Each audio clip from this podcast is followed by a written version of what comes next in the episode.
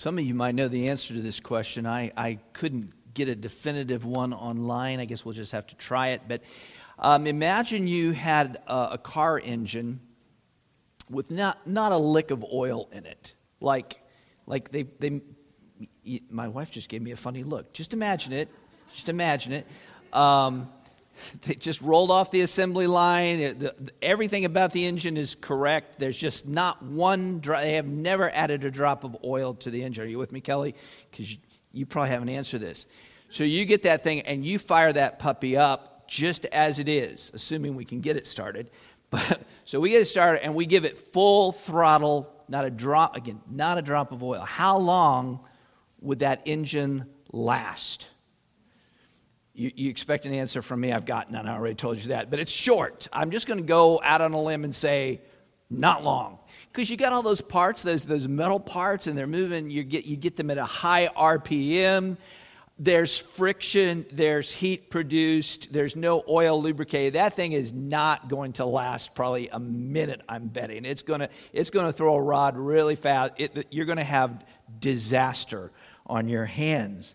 So think about that for a moment you have an engine, it's perfectly constructed.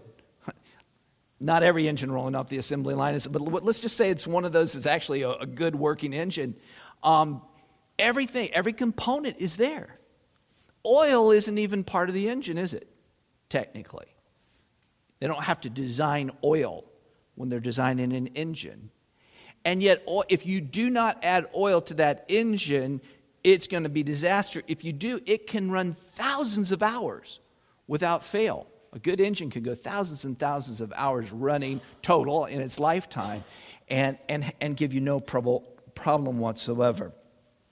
So in Colossians, in Colossians 3 15 through 17, Paul continues to talk about the new life that is ours in Christ, but now he kind of I think he kind of goes back and forth between the individual and the church. Mostly he's looking at the church here. Um, here he's talking today about the body. And what is the body? It's the church, right? If you go back to chapter uh, 1, verse 18, the body is described as the church. And what Paul does here is he gives three integral parts of what makes, I would say, a healthy church. You can put different words to it, but a good church is going to have these three integral parts and yet, in each case, you'll see this in each verse. It, it, it's kind of neat that it works out to, you know, each verse 15, 16, 17, that every one of them got an integral part of the Christian life of the church. And then in each case, he adds thankfulness. Why does he add thankfulness? Of what, why, is, is, is that a tick that Paul's got? He's like, oh, yeah, and thankfulness. Did I say thankfulness already? And thankfulness. And then, oh, yeah, maybe I better throw thankfulness in for good measure.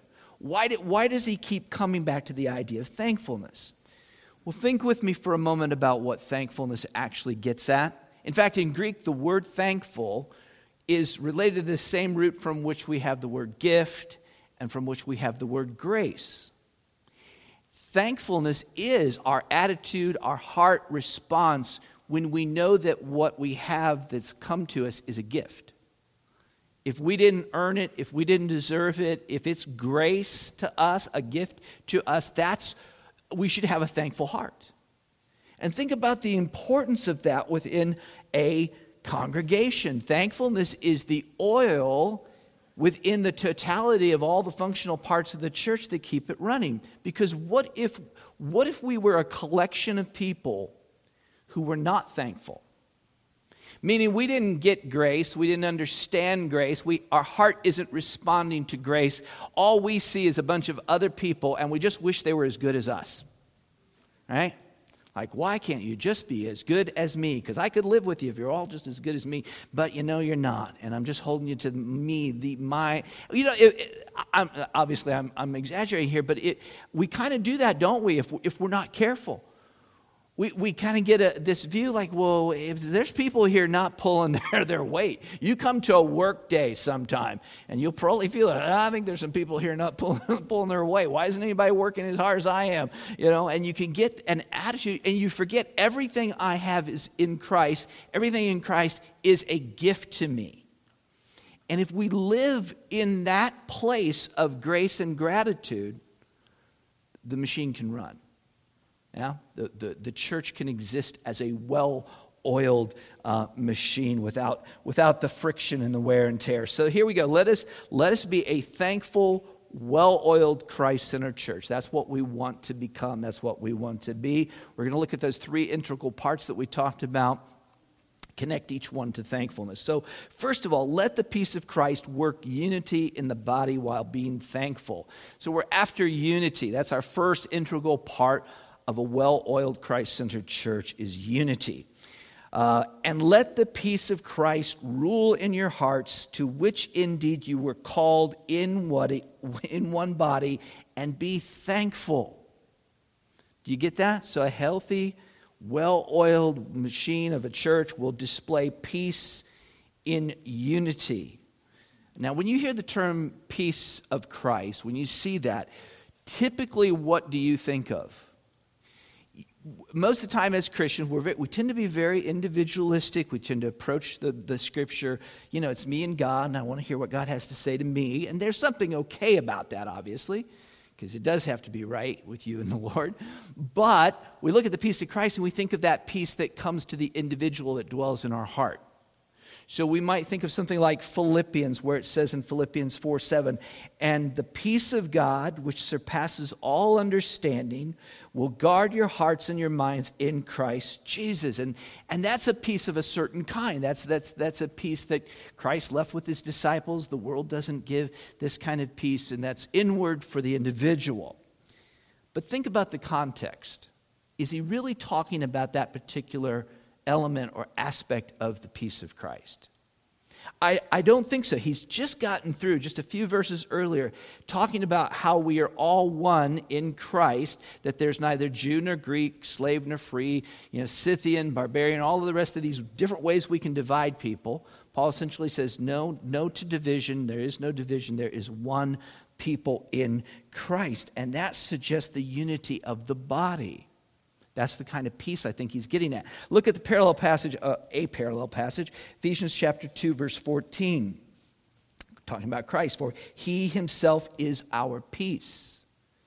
Christ is our peace. He is, he is our peace who has made both one, who's the both? That's Jew and Greek, right? Both one, broken down the, uh, in his flesh the dividing wall of hostility. So you get the idea. The, the peace in the congregation, all of these different divisions are, are done away with in Christ, we have that peace and that unity. Christ is to rule in our hearts collectively and individually, but collectively in such a way that we exist together in this peaceful unity. Yeah? Does that make sense? You with me? Tracking? Okay, good, good, good. Thank you. Uh, now, now, you may say, I could hear somebody say, well, wasn't Paul disrupting the unity? And actually, this is a really good test case to kind of understand where the limits are and what we're talking about. Somebody could say, well, look, Paul was calling out the false teachers. And they were all happy, right? All Colossian Christians, they were all just a happy go lucky crowd. And there, Paul inserts himself and starts chastising the, the false teachers. And how is that helping with, with unity? Well, the thing is, the, the problem with the unity was actually coming from the false teachers. That's why he's probably talking about this, because they were dividing uh, you know, Christians into two groups. And you'll see this at times where they were dividing them. There were the super spiritual Christians who kept all these rules and did all these observances and so forth. And they were, they were privileged to go and have visions and so forth. And then you had the hoi polloi, the average Christian, you know, just the ordinary Joe Christian. They were like a subdivision of lesser Christian. And Paul is throwing all that out. And so he's, when he takes on the, the, the false teachers, he's not destroying unity, he's seeking unity.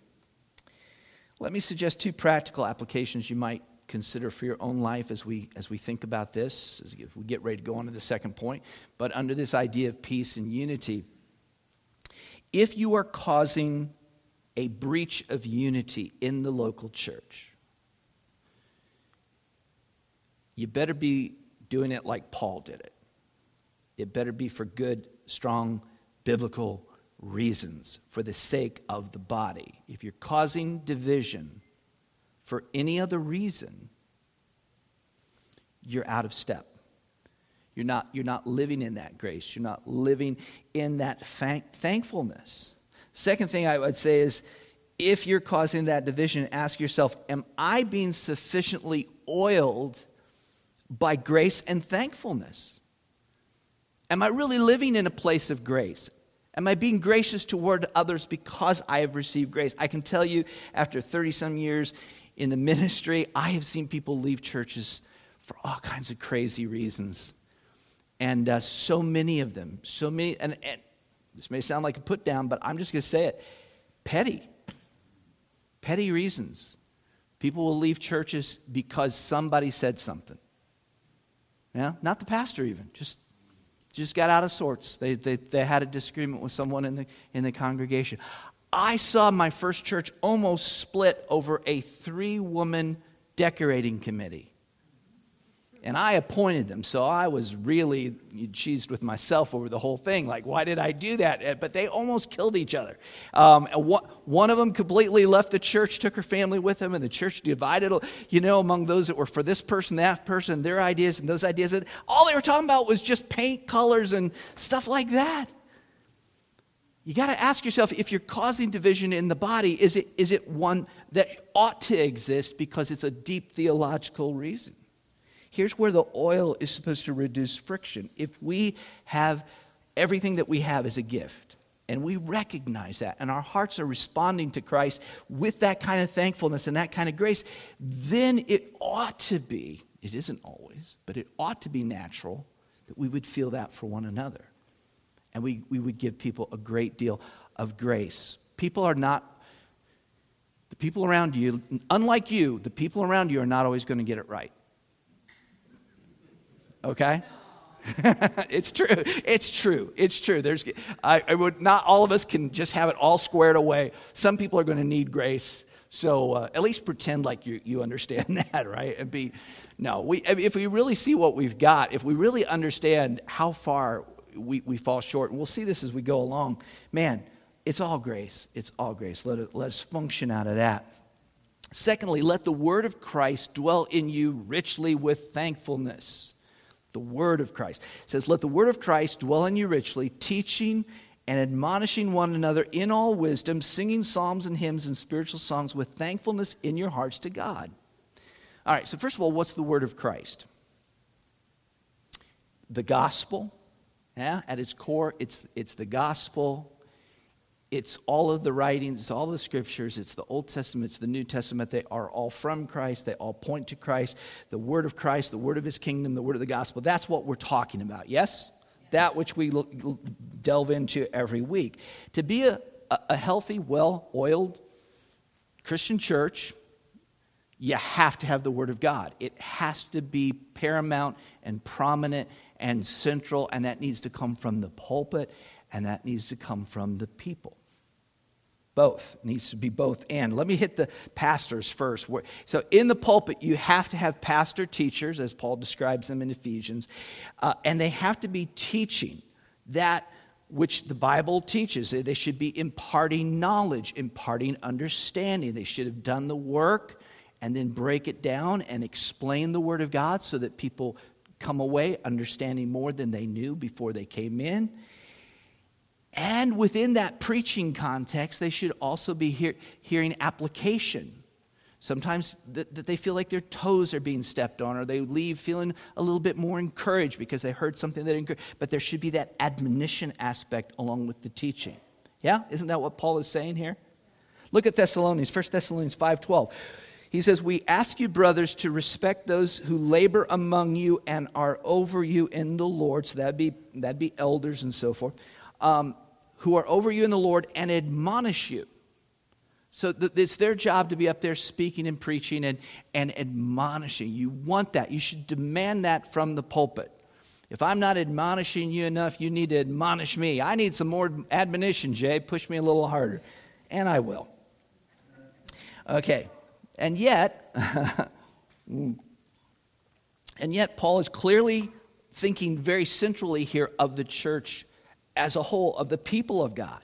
He's talking one another here, admonishing one another in all wisdom, singing hymns and spiritual songs. So, um, what is that? Psalms, hymns, spiritual songs. That is actually the million dollar question. How many realize that, that's, that this is actually ground zero for a whole uh, division within the church? Do you know this? Yeah, there are whole denominations that split from one another just over the interpretation of what these words mean. And you're like, oh, tell me. I like that. Sounds interesting. Tell me more about that. Uh huh. Okay, I will. Well, s- s- we, we just like, oh, yeah, give me a front row seat to the division. I want to hear about that. Um, yeah, Psalms, hymns, spiritual songs. Believe it or not, um, one, one way of looking at this, and it's not it's not wrong in terms of the biblical data. Um, the, the Psalms self describe themselves with all three of these. So, within the Greek words that are used here in the Greek Old Testament, they, all of these words, Psalms, hymns, spiritual songs, are actually used of the Psalms themselves. Do you see where this is going? All right. So, some people say, well, look, all of these are self referential terms to the Psalms, so Paul is talking strictly about the Psalms. So he's saying Christians should worship out of the Psalms. Have you ever heard the word psalter? Yeah, that's an old word, but there some denominations sing strictly out of the psalter, and that's the Psalms, and usually written in such a way with tunes suggested so that people can sing the Psalms. And that's kind of cool. I don't know that that's actually the correct interpretation. Even if it's even if that's correct, if Paul meant the Psalms, it's not necessarily precluding or excluding the possibility of other songs being sung. I tend to agree that, that we mean here Psalms, the book of Psalms, those, those collection, collected hymns in the Old Testament, Christian hymns, which would have been songs written about Christ, and then songs of praise, which would have probably been um, spontaneous songs of praise. Um, but here's the interesting thing, and, and literally there are there are you know, like I said, there's there's you've got very similar churches that split just over this one issue. But I think in all of that, something that we could lose, and this is really interesting. I think this really is, is actually kind of a, this is something that will build your faith up a little when you get behind what's going on here. But there's something interesting that we could miss. When the New Testament was being written, when Colossians was being written, those people did not have this. So before the printing press, most of them didn't have one scrap of anything in the whole Bible. The average Christian didn't have one single document. Uh, parchments were expensive. Uh, they, so they might have had things that they copied themselves. If they were literate, a lot of people, the vast majority, would not have been literate. And so, what would they have had? What did they have? They got letters from people like Paul, and they would circulate them. Um, they had traveling evangelists, they had apostles, and so forth, and they'd, they'd committed certain things to memory. Some of the Psalms and so forth were committed to memory.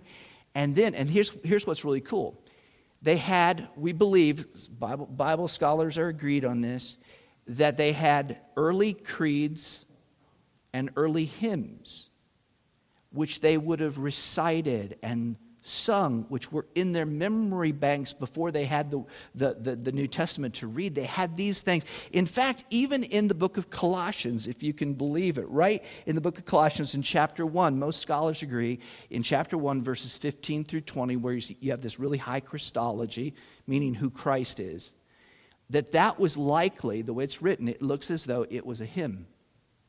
That this was something that Christians would have been singing and that Paul is actually at that point quoting an early Christian hymn. And it gets even more excited. You can, you can go on YouTube, and uh, Gary Habermas talks about this if you ever uh, want to look this up. But, but um, they believe, scholars believe now, that some of the early creeds and hymns were written within a couple years of the death, burial, and resurrection of Jesus. Isn't that crazy?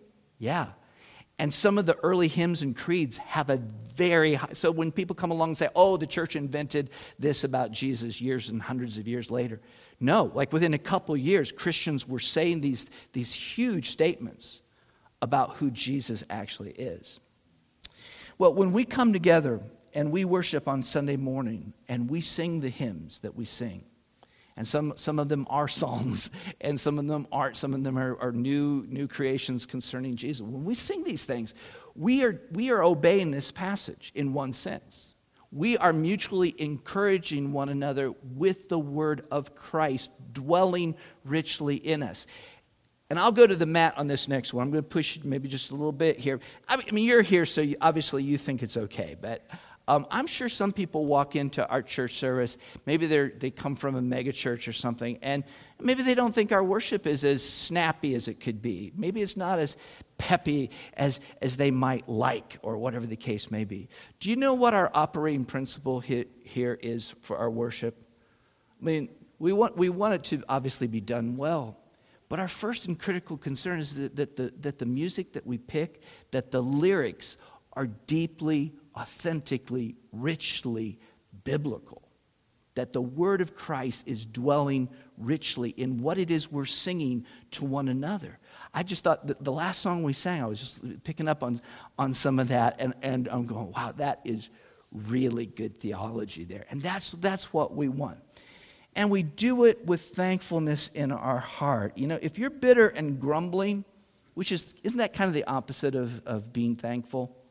Just being kind of out of sorts, cynical, bitter, you know, you're not thinking about how to encourage anyone. Right? I, when we get in that place, not been in that place, trust me, I'm not, you know, this isn't foreign to me, but you get in that kind of bitter, cynical place, it's, your first thought is not, how do I encourage these people around me that are annoying me so much, right? You, you have to be living in that place of gratitude and thanksgiving to even want to do that. Jesus told his disciples when he sent them out, he says, Freely you, you have received, now freely give. Meaning, we, we, the ministering in the name of Jesus that we do has to come from a place of grace, has to come from hearts that have been changed by grace and that are full of thanksgiving. So let me challenge you in light of this do more of this with each other. Because although our worship time together is part of it, it's not the totality of it, is it? That's not what's implied alone. I think Paul is also saying in your on your work days, when you're ready to smack somebody that's got, you know, just done it wrong one too many times, or whatever it might be, wherever you're at, be ready for it with a word of encouragement from the scripture, from, from the word of Christ. Let it dwell richly so that, yeah, if it's quoting, you don't have to know exactly where you're quoting it from. Some people get uptight because they haven't memorized the whole Bible. I'm sorry for those that haven't done that, as I have. Um, no, I haven't. I'll admit it. And none, none of you have done it either, to my knowledge. But you don't have to remember exactly. It's good if you can, but even if you can't, if you can remember a portion of a scripture, if you can remember something out of a rich hymn or, or, or psalm that we've sung together, and you can quote that at, at a good time when, it, when it's needed, how valuable is that? I said, Well, I don't know anyone that does something like that. Dennis Klima, okay? Dennis Klima. He's only been gone couple, couple months. But man, what a, what, what a neat guy. You know, he wasn't uh, uh doing his funeral. I had to, you know, learn all this stuff about him. But he really wasn't a big reader. He didn't read a lot of books. He read his Bible, and he just committed large portions to to memory. And you'd be talking to him, and you'd be right in the middle of a conversation, and he'd just get that smile on his face, and he'd go, "What?" That reminds me what Jesus said when he said, and he, he quote a scripture to you, and you'd be like, richer for it. So don't, you know, you, maybe you think, oh, I have to be holier than thou or whatever the case. No, if, if, if you have a good word from the scripture and you think it w- would maybe help a person, share that. But to even be at the place where you want to share it, you have to be operating from a place of gratitude. We have to have that, just that sheer knowledge of the goodness of Christ to want to be that for other people. Okay, third integral part of becoming that Christ centered, thankful church do everything in the name of the Lord Jesus while giving thanks. It says, whatever you do in word or deed, do everything in the name of the Lord Jesus, giving thanks to God the Father through him. Now, what does Paul mean by whatever you do in word or deed? In part, he's, this is kind of almost a summation of what he's been saying. So in one sense, what he's saying is hey, as you're functioning together as the body, and you're living and seeking peace with one another, and you're going for that unity as a body, do that in the name of Jesus. Do it for Christ's sake, do it for his name's sake. You know, as you share the Word of God, as, as the Word of Christ is dwelling in you richly, and you're sharing in psalms and hymns and spiritual songs with one another, do that in the name of Jesus, what, whatever you do. But of course, when he throws in the whatever you do, it, it means whatever. It's including everything. It's almost as if God is saying, I want your whole life to belong to me. Isn't it almost like that? Like, like uh, you know, pretty much not the 80% we thought he meant, but like everything?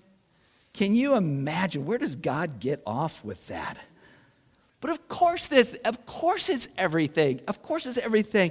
We, we have died to our old life. Our life's not even there. How could any, you know, everything that we have is in Christ now. The life we live, we live in Christ through faith in Him. We, we, we are hidden with Christ in God. Christ is our life, Paul says. Christ is all in all. So is everything His? Absolutely. It should all be done in His name. It all should be lived in His name. What does it mean to live in His name, though? That's a tricky one. Um, I, I won't even try to give you an explanation. I'll give you an example let's say you're driving down Broadway. Some of you are visiting, you don't, you're not familiar with Broadway, but most people are, and it'll, it'll make sense anyway. But you're, you're going east on Broadway, you know, it goes from 35 to 30, right around the hospital.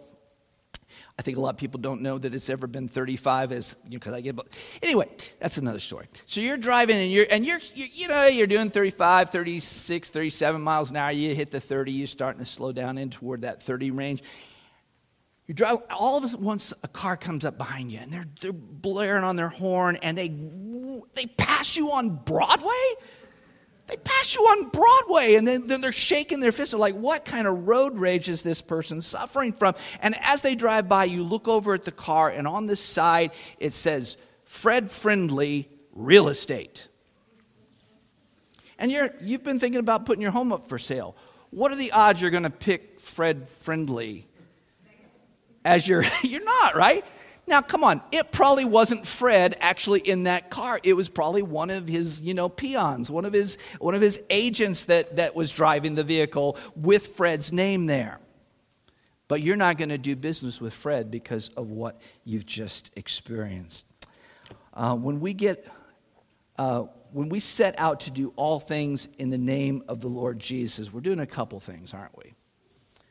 One, we are purposely trying to do all things for the sake of his reputation. We want people to look at our lives and say, well, if that's a Christian, I need to know more about Jesus. How many feel like that's pretty much the vibe you're putting out there most of the time? okay, good. That's good. I'm thinking a lot of us, a lot of us are probably thinking, you know what? A lot of times I don't want people, I don't want Jesus' name on the side of my car. Have you ever noticed there are certain Christians that put Christian bumper stickers on, which I always think is a mistake unless you're a perfect driver. Like, you know, you do that one b- bad traffic maneuver and you got a fish symbol on the back bumper. It's like, yeah. But we do. We want people to see our lives. We want them to be attracted to Jesus for his honor's sake. The second piece of this is um, it's every arena of your life, it's everything. It's, it, it's meant, uh, we, we said that earlier, but everything you do ought to be done for the sake of the name of Jesus Christ, for, for his glory. And that takes in a lot. Paul's going to go into like a whole spectrum of different life um, places. You, you can say, you know, being husbands and wives and slaves and so forth as he goes from this. And it's kind of going to be an extension of this, of this very thought. I think of the movie uh, Chariots of Fire about Eric Liddell. How many saw that movie back in the day? You know, and there's, there's that scene where his dad's talking to him, and, and Eric is talking about that he feels God's pleasure when he runs. And his dad says, you know, that a man can uh, glorify God by peeling a spud if, if he does it to perfection. So anything, everything is done for the sake of Christ, to, for, for his name's sake. And the third part of that is uh, we do it with a sense of his authority in his name. In his name, we proclaim the gospel. In his name, he has sent us out into the world to proclaim the gospel and to make disciples. If we, if we, whatever we do, you know, if you're in the healing professions and, and, and you are able to somehow get a person toward, um, you know, health, to better health, then that's, then that's in Jesus' name, isn't it? It's, by, it's his authority that, you, that you're going out and doing good. If you're a plumber and you get people's toilet un, unstuck, that too, right? It, it's, it is a good thing done in His name. Every fiber of your being belongs to Him. Now, you could hear this, and you could, you, how many could feel uh, like burdened by this thought? Like everything? God wants everything to be in His name for His sake? Hmm. You know, other gods are a lot easier than our God. Like some gods, they're satisfied if you just give them a little lip service, you know, burn a pinch, pinch of incense, kill a few infidels. Uh, you know, they're good. They're, they're happy with you. But what is it with our God? Our God's like everything. Everything belongs to Him. Everything is to be done in, in Jesus' name. I mean, yeah. But here's the thing that's not a burden.